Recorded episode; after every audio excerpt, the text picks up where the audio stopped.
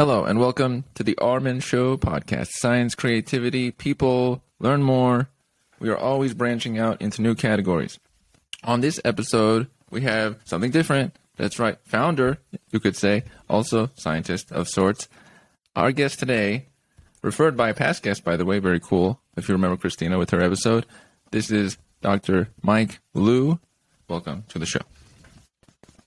How you doing, Armen? Appreciate you for having me on. Uh, thank you for uh, being able to uh, host me today, and uh, you know, happy to share everything about my uh, scientific journey. Although that may have come to uh, a little bit of a, a slight pause in the road, so to speak. But you know, happy to discuss what we're doing in terms of technology as well.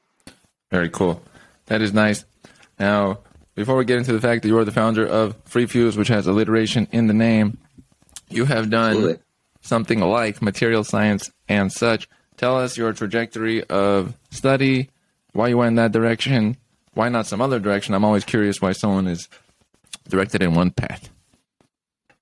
Certainly. Um, so I think it's pragmatic sometimes to think through how someone maybe approaches how they do problem solving in order to understand maybe the path that they take.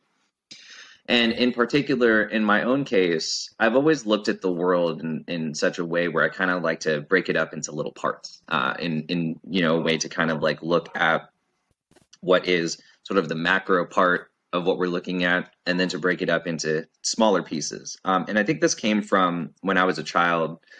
Uh, I always had the propensity to play with you know Legos, and I always liked to see how something was constructed from the the bottom up, and that was what was always so interesting about science. Um, it's funny too because you know one of the first things that you learn when you're a child or you know when you're in elementary school is you learn about the scientific method.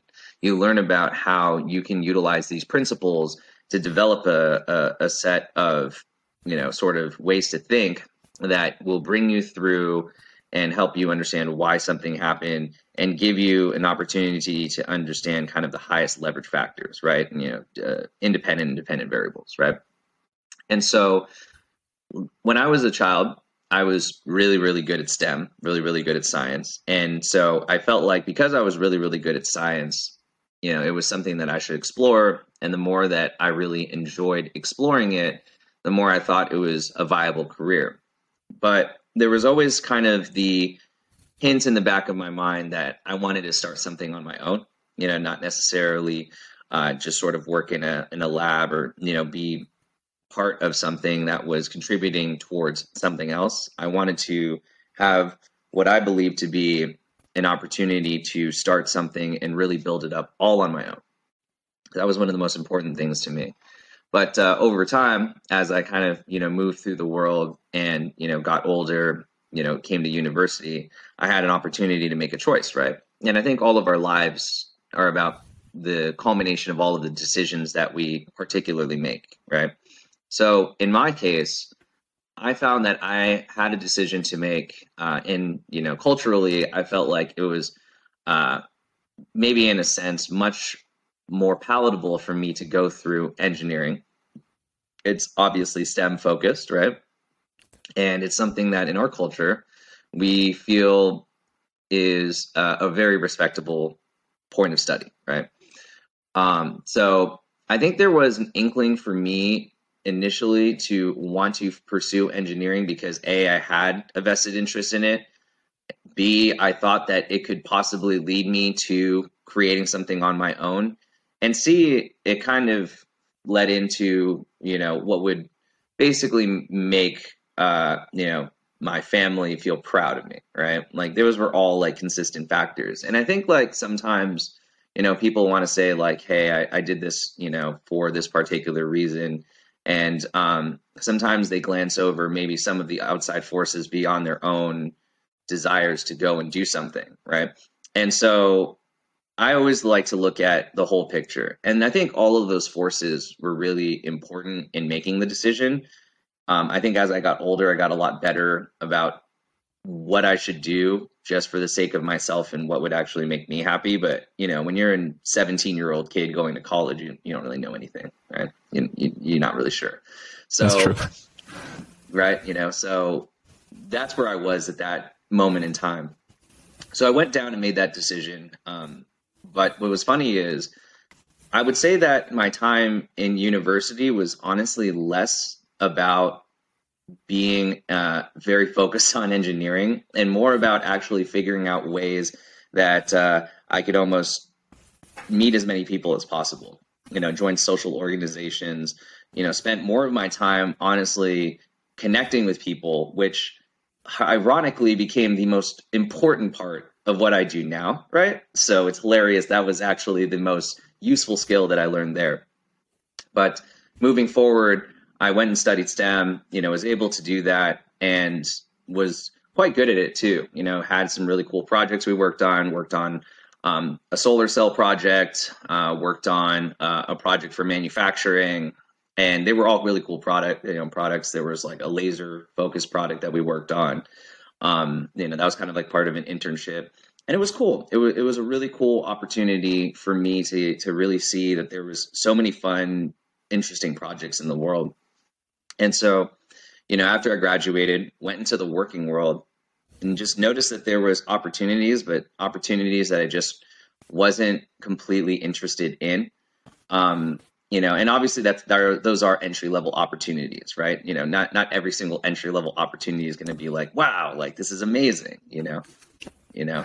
And so moving forward i thought to myself um, I, I, thought to myself that uh, it was a, a, really interesting opportunity for me to explore um, other avenues. So i started working on um, ways for me to explore whether there was ideas outside of engineering and thinking to myself, is there an opportunity for me to, you know, continue growing as a person? So I spent a lot of time in that exploration, seeing whether there was uh, important elements for me to observe in the world around me. And once I got to a point where I felt like, you know what, there are all these cool other opportunities outside of you know working in engineering I should still explore these in tandem with my ability to actually piece things together and you know create really cool, interesting products.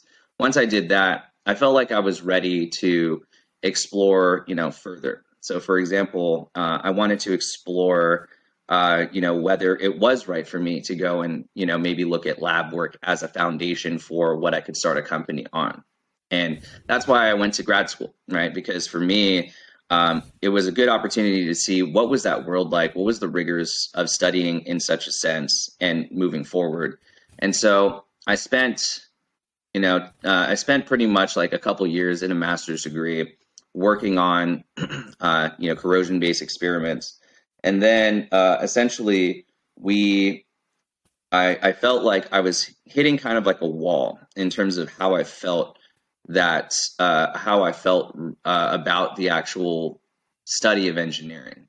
And so once I hit that wall, I felt to myself, well, if this is what is going to be the trajectory for the next five, ten years of my life, you know, and that's that's what happens when you get a graduate degree. A lot of your work is probably going to be, you know, kind of experimentally focused, you know, working on projects, kind of working in labs.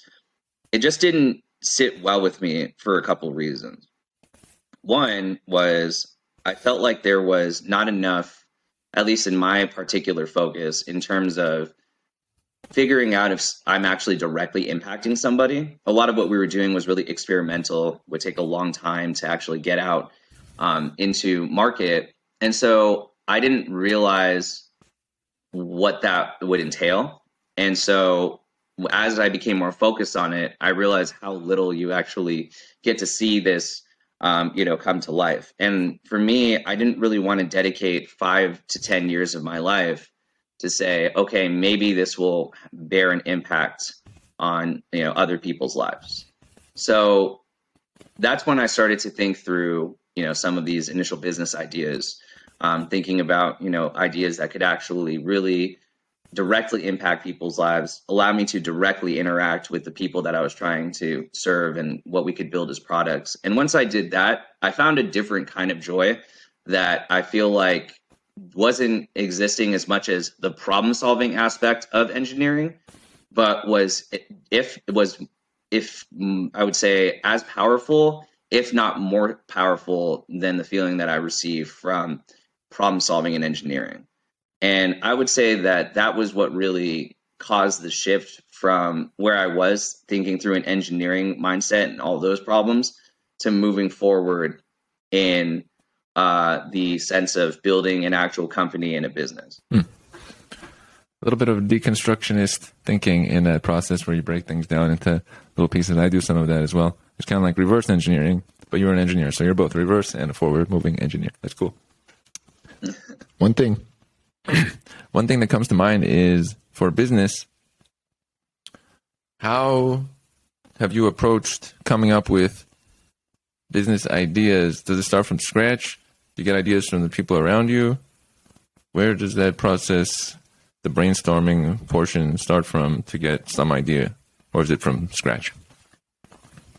Oh, that's a that's a great question. Now, I think that there's a few flavors, right? Sometimes people will come up with business ideas where they sit there and they're like, "I need to come up with a business idea," which I wouldn't recommend. Um, I think that there are two really good ways to do it. The first of which is you can come up with a business idea where it's directly impacting your own life. So it's like you are your own customer in a sense, right? And so if you know yourself really well and you know how you operate and what you're, you know, doing, like let's say for example, if you came up with a technology for podcasting, you yourself, right? if you came up with a technology for podcasting or other podcasters, you probably would have some very particular problems that you have, right? You have Some very particular things that you know really, really well. And you would probably be able to say, you know what? Let me make something around this that would fix this, right? So there's a lot of people who make problems for their initial target market, which is really just them, right? They, they solve their own problem. And therefore, so many other people have that problem. And then you, you kind of have the thought process of like how really big is this problem you know can the actual set of you know features and things like that be adapted to other places but when you initially first start out that is a good way to to get started the second way is of course and this is uh, something i remember watching on a webinar one time which was you shouldn't really look to try and create uh, you know business ideas because a lot of the times you'll kind of just get like a gobbledygook of like a bunch of random stuff, you'll actually you actually have a better time if you observe the world around you. Like any good scientist, right? Any good scientist knows that you want to go and observe the world around you in order to better understand the problems that you would like to solve.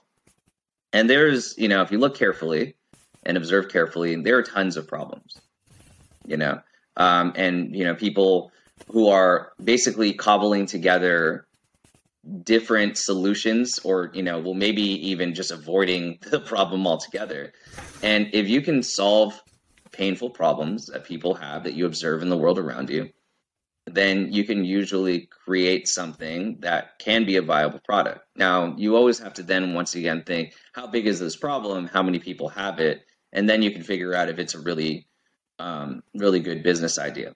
And I think that what then comes out from that point is, um, and this is part of something called design thinking, which is you want to utilize a divergent and convergent set of thinking, where if you see tons of problems, you let the ideas diverge, and then you let them converge into a, a, solution that you think will work. So you try to come up as many ideas as possible. You know, see, figure out um, you can kind of just figure out whether, hey, there's all kinds of different ways we can solve this problem. And then you test it out and then you converge to a solution.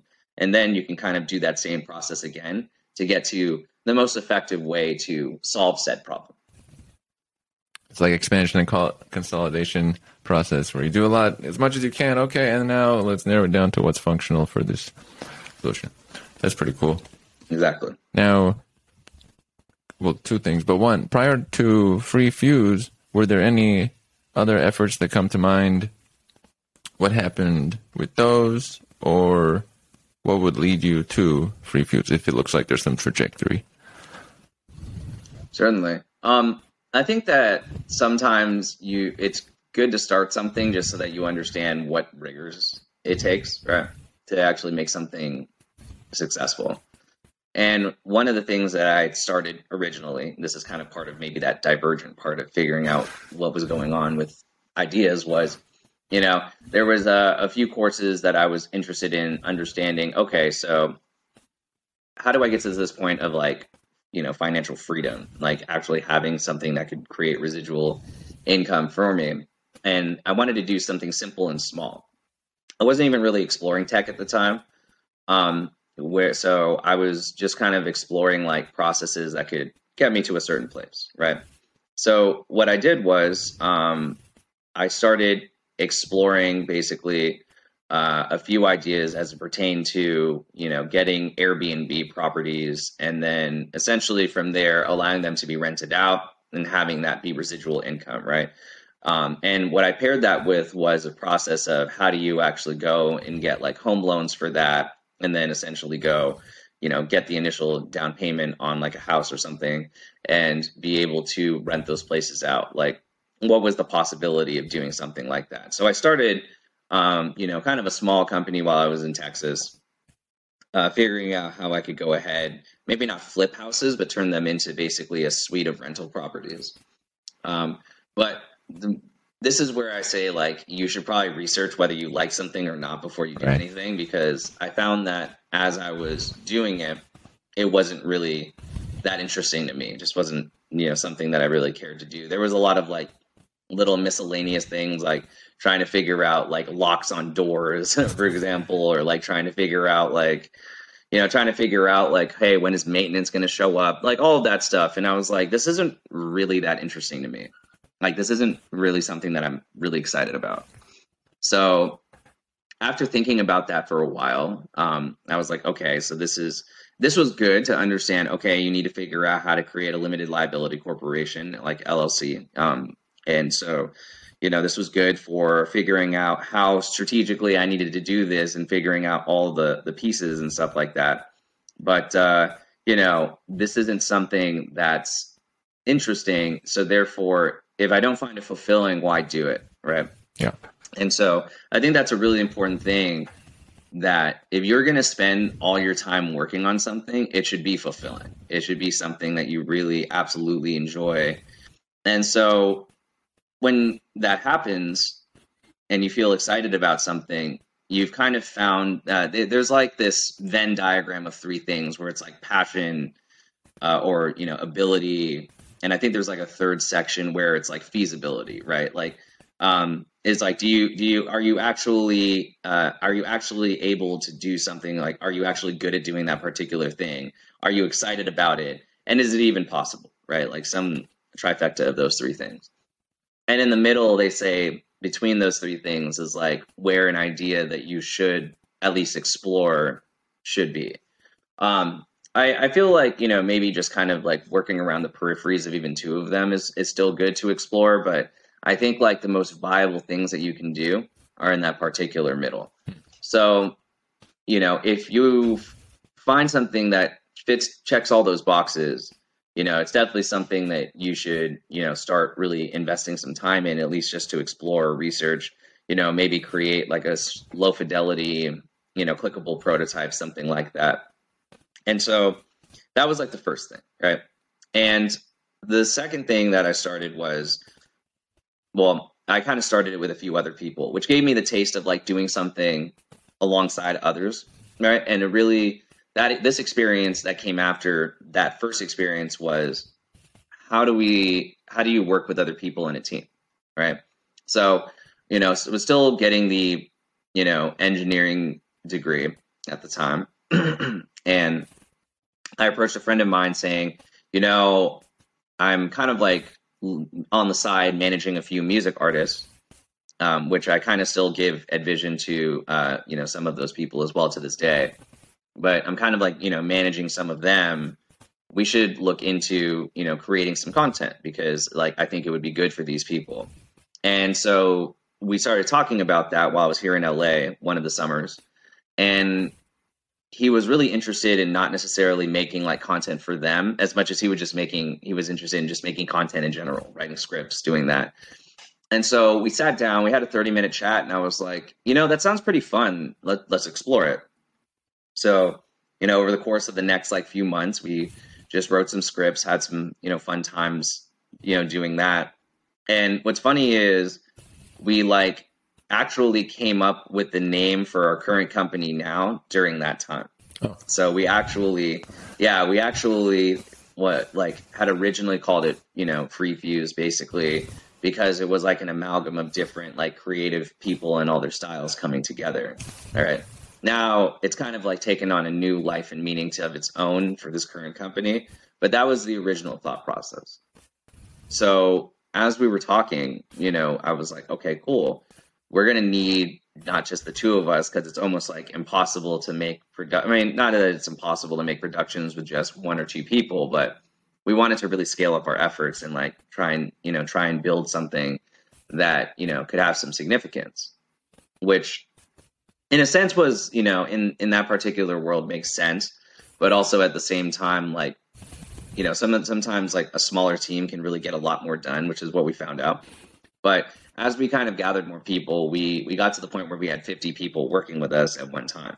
Right. And that's like just like, you know, this little fledgling organization where we were just, you know, making content. I had some music artists on the side. It felt good to like pitch a vision and have like 50 different people who wanted to work with us at any given time. There was like a core group of us that were like, you know, 12 or 13 people who worked together.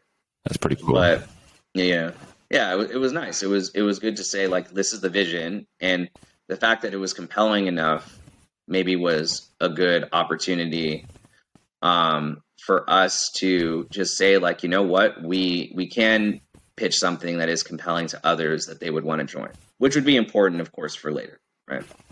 And from going from that, we very quickly realized when you're really in your starting phases and you have so many people working together and you have no processes, it's like a recipe for disaster.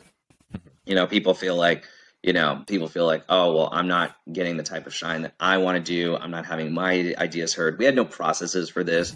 It's not, not like we had a culture in place. It was just basically like a bunch of people who just thought it was a, a really fun idea to work together. And, you know, it was fun. Like, yeah, you know, but the problem was I also left um, back for Texas like a month later. And I was really kind of like a driving organizational force in terms of getting this things done, keeping people accountable. But once I was gone and, you know, back over, you know, in another state, it was a lot harder for me to manage that, right? We weren't in a virtual, completely virtual sense or world at that time. So because of that, you know, we kind of it, it's things like we're good in the first few months, but then you know slowly started to peter out in months three and four, right? and we were just kind of like, okay, you know, this obviously isn't working. Let's just wrap this whole thing up and kind of move on with our lives. So, with one of the people that I worked with, who eventually became one of the co-founders of our current company, he was saying uh, he essentially, you know, was still uh, was still interested in working together. And so the two of us, you know, got together, and I kind of pitched him on the idea that, look, there's this film called Black Mirror Bandersnatch. It's really, really popular. There's a lot of people talking about what they did, all the different directions that they went down, and you know, all of this all of this stuff that they're talking about had to do with like, you know, how engaged they really were with the content. Now, when I was a kid, I used to actually read these choose your own adventure books. I used to collect them all the time. And there was uh, you know, I had tons of them. Of the, you know, there's a particular series like Goosebumps by R.L. Stine that I collected, and so I used to collect those books often. You know, would go through them, and I was engaged even just reading a book, right? And it was really annoying too because you had to like flip to different pages to go to go to this page if you go if you're doing this, go to this page if you're doing this, and I was like, okay, well, you know, this basically solved all the annoyance of that. The only problem I, I had with the Netflix version, excuse me, was that you every time you got to an ending or you know got to a point where you could go no further, they took you all the way to the beginning, and so that really annoyed me. and uh, it it definitely annoyed a lot of other people. I could understand why you would want to do it, but that to me always annoyed me that I couldn't just go back and like explore other stuff. Like I could understand if you're trying to like get people to like rewatch it, like, but it would at least be nice to like go back a few points where you had a decision point and like try and make a different decision so that you you know you could know. So that was one of the things that always annoyed me about that piece of content. So basically, when I was talking to one of the, the guy who would eventually be my future co-founder of the company, I just said, "Hey, I think this format is like really versatile and interesting. We should explore it insofar as what it, it could possibly do for a lot of different fields where it's not really being applied in. And we spent a lot of time like thinking about it. I, I took a I remember I took a bus ride up to like SF. It's like an eight hour bus ride. And I sat there for eight hours and like thought about like what this could possibly be. And the only reason why I even took like the bus ride was A, I thought it would be funny, honestly, and B, um, I wanted to like take that time to really think, you know, like and because like when you wrap up something, you always want to reflect on like what went wrong and why. Mm-hmm. So I spent that time kind of reflecting. And then I really spent I spent like four hours of that bus ride reflecting on what I could have done better. Mm-hmm. And then I spent the other four hours like thinking about what could this really be. And so that kind of like planted the seeds to where we are today. Huh those moments of thinking are a key thing to be away from uh, media and just have time to process. So it's I get the the very valuable nature of that. Now, FreeFuse is the item you have uh, created in sorts.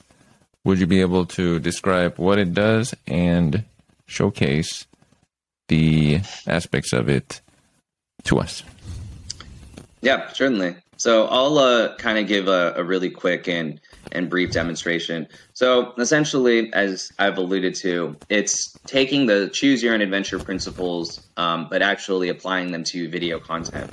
And where we have actually this initial target of you know sort of people that we're looking to help, they actually are those in corporate training, um, learning and development, uh, people who you know have a lot of content that's uh, you know very uh, educational in nature, learning in nature. But uh, what we allow is essentially to utilize a system that can automatically transform it into uh, a much more engaging and a much more personalized resource.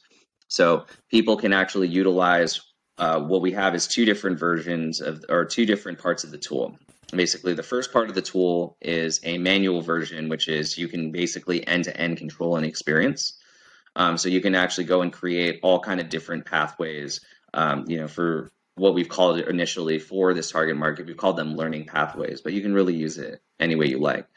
And then there's of course the um, the artificial intelligence component which we have which actually breaks up everything automatically. Pretty much the way i pitched it is uh, it's the equivalent of Amazon's one click buy. We have one click edit, right? So that's kind of how that works. Now, I'll go ahead and show you an example of both. Cool. Give me a second here. So this is the case, and you see me. This is like our when we did our pilot program, our first video. It's funny you have like this wrinkled screen in the background, but funny enough, this was actually utilized when we were really aimed towards university classes. Mm-hmm. And so, as you, I don't know if you can hear that, but uh, I think it's only playing in my headphones. Yeah. But essentially, we had the opportunity to make a choice. You could, are you a student or are you a teacher? Mm-hmm. Because this was really more of like a how-to. Um, and then everything was actually created in these different branches. So these are all like the different pathways you can go down. And what's really great is, uh, you know, we can actually see uh, sort of how you progress. So it's a much easier way for you to move through uh, the content itself. Right. And as you can see here, excuse me, this is actually, uh, we actually showcase the uh, most popular path here as well. Um, and what we see here is you can actually see what decisions you as the viewer have made. So let's just say, for example, um, I'm going to go ahead and make a choice here. So I can say I want to learn more about the community. And then essentially what you see here is something that actually has populated for the community. Now, in terms of the auto editing, uh, this was actually a video um, from Zoom that was created. And uh, what was really really cool about this is uh, this gentleman right here. He and I had a chat over Zoom, and we were and uh, you know they're actually going to be utilizing our services as well for some of their clients for podcasting because um, they're going to use the auto editor. And so it's similar to just like a you know Zoom broadcast. You know, it still has the same capabilities. Sorry, there. I don't know why that's doing that. Um, let me refresh the page here. But um, similar to a Zoom broadcast,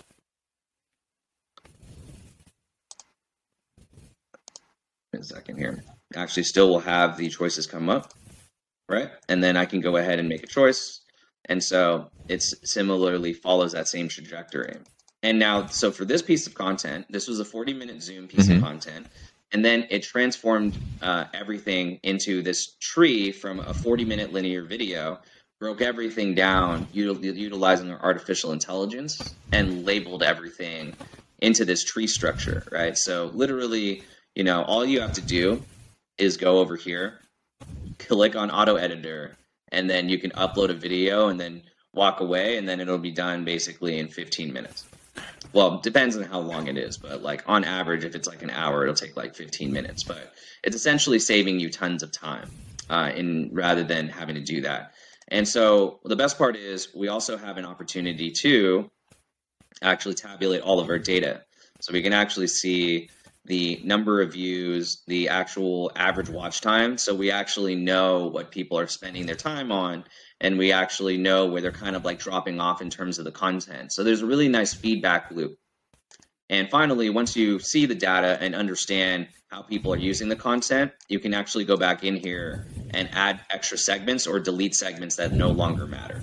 So, you know, it's basically like we say, it's growing or pruning your tree and that's the way that we've always kind of like pitched it in regards to uh, you know sort of the tree analogy and then last but not least you can actually add anybody uh, from your from your network to uh, who uh, is following you and um, you you follow them back um, you can actually go ahead and add them in here and they can add pieces of content as well so there's an opportunity to also collaborate from all over the world so that's pretty much how our system works. This is quite cool. It takes a it can take a video that you make, such as a episode or a piece of content. It distills it down into various clips that it even labels for potential sharing or showcasing, and it does that on its own without you having to do anything really. Exactly. The value of the system, I can see it because I can understand as a content creator you, if you're not excited about the editing portion, this takes care of one of the most hefty portions to then make shareable content or even clickable content that people can watch. Just those parts, the label's mm-hmm. already done, so you don't have to go back and watch it and label it. So this is replacing quite a few steps of effort. That's a cool feature that you have there. Dang, FreeFuse. And then um, one one check on that is who is the target market, or have you envisioned the specific people that are most likely to use FreeFuse? Yeah, absolutely. So um, our initial target market has actually been, uh, you know, corporate trainers, people who are working in learning and development, uh, those who are creating individual coaching and training programs as well. So um, those are kind of some of our initial target market right now, and it's done really, really well um, we've been able to really build up our our you know user base and people who find that this product is actually able to help them personalize their trainings and create um, engagement automatically using our system. So it's really like a way for them to control end to end different pathways that people can go down. And uh, you know, we have you know customers in the U.S. and from all over the world now. So it's been a really really gratifying experience in that way. Mm. Has this led you to connect with any people you would not have connected with otherwise that might be interesting or put you in certain places that you may not have otherwise running through this project? Um, yeah, definitely. I would say that there is quite a few people that I've become introduced to that, you know, when you first start something, you aren't sure where it will take you. But as time has gone on, and I would say maybe there was an opportunity for us to gain legitimacy. Uh, you know, people started to hear, you know, you start to kind of get better at describing your product. You start to get better at explaining what the vision is. You get get a lot better at, you know, showing how it could be important in people's lives. There, there comes a certain level of, I would say, respect that people have for you, and over time, they're more comfortable with introducing you to more people. Um, and I've also been open to reaching out to people and saying, "Hey, um, you know, I think what you're working is cool. I'd be, I'd love to be helpful." and just learning how to connect with people in a meaningful way has allowed me to explore all kinds of new opportunities. And so that's been really gratifying for me as well. Hmm. Is there a specific location that is helpful for you to be physically to work on this? Are you doing it completely remotely? What is the location based nature of working on such a thing? Yeah, and I'm, I think that right now with any kind of like software as a service products, um, you know, the trend is right now allowing people to do work from home. You know, and I, I believe the same thing. I think it's important to allow people to be at their highest comfort in order to get the best results. You know, and that's true for myself, right? Having you know, having done the Los Angeles commute to a place, right? That is always something that's really annoying to me, right? And so it always drained my energy when I was driving out and working in places in like Westwood and stuff. And so thinking about it now, I mean, I was I was thinking to myself, that was maybe like in two and a half, three hours of my life every day. And I really extrapolated it out. Like if you think about it, that's up to 15 hours a week you're driving and doing that, right? Like you know so 15 hours a week what could i be putting that time into? And then i thought about it and i was like well if i'm not having to drive anywhere i could probably you know do x amount more calls. I could probably do something where i actually maybe have an hour to myself to you know as like nice fulfillment time whether it's like meditation or something like that you know. And and the longer i thought about it i was like okay this is a no-brainer. Like work from home is how we'll operate as well. And it's funny I was actually doing work uh, the work from home stuff before even COVID. Um, so I've been I've been doing that because our team was distributed anyway. We were all in different parts of SoCal. I was in Texas at the time, so working in an office just didn't really make any sense. And and we're tech, you know, we're basically like an internet based technology. So like you know, it doesn't it doesn't affect how we work, even if we we are in person or not. But I, in order to kind of offset not seeing each other in person, I try to do my best to, you know, bring in, you know, as many, uh, to do like strategic, you know, syncs as possible, like weekly syncs, you know, to make sure everybody can see each other, be on the same page, just to build that trust component. And then, you know, there's conferences where we can all meet up in person like two of us who or two of our team members had never met in person so uh, about a, a, you know six weeks ago back in april like i basically um, got our team tickets to a conference that they could all go to so we got to, we got free tickets to the conference and i basically you know put out um, the cost for you know getting everybody flown in and they were able to meet each other right and so those are like little things that i felt like were of strategic importance um, such that you know people people felt like they could trust each other, and that was really important for me. That's a cool feature. That's nice they brought everybody together. My last question for you for today is: You mentioned meditation, and you also mentioned the quiet bus ride for thinking. What has been the value for you of empty space or blank time to process? Yeah, that's a great question, and I think that a lot of people should take that time out, honestly. Whether it's just 15 minutes of you just kind of unplugging from everything, I think everybody should do that. And what you should do is find it find a time where, you know, you can just go ahead and go to a place where you can take a moment to take a deep breath from everything going on around you and just relax, right? When you do that, it becomes a lot simpler for you to look at the world, I feel like, or look at your problems in a sort of different way. Um, but more importantly, I feel like it helps you sort of get in touch with yourself a lot better. You know, what are some of the things that are really top of mind? And if you can kind of like quiet yourself down I've found that when you take that moment to not just reflect, but maybe even meditate on a thought process or an idea, and just sort of, you know, maybe not think very hard about it, but like just allow yourself to kind of unplug from everything. Um, I feel like I get a lot more creative. Um, I feel like I actually am able to think through problems in a different way after I do that.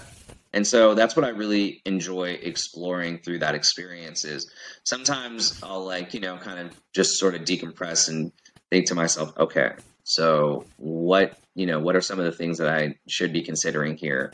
And I'll sort of like take a moment, you know, then quiet everything down and I don't just sit there and think, but I'll just like let everything be silent.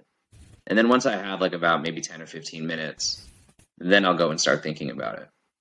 You know, and just taking that time to find that quiet moment can really lead to some really interesting creative uh, avenues. So that's kind of what I've been exploring as well. I like that message right there. It can branch out to things that you wouldn't have seen otherwise, even though it was empty space. Dr. Mike Liu, I would like to thank you for joining on this episode, sharing a bit about your past, giving us a bit of messages, and showcasing Free FreeFuse, your app with an actual visual for us to take in and how it can distill Absolutely. a video to pieces and even label and other elements to it. Glad to have you on this one. All right. Well, appreciate you, Armen. Thank you so much for uh, having me on the show as well. And uh, looking forward to seeing the episode come out. You know it. And we are out.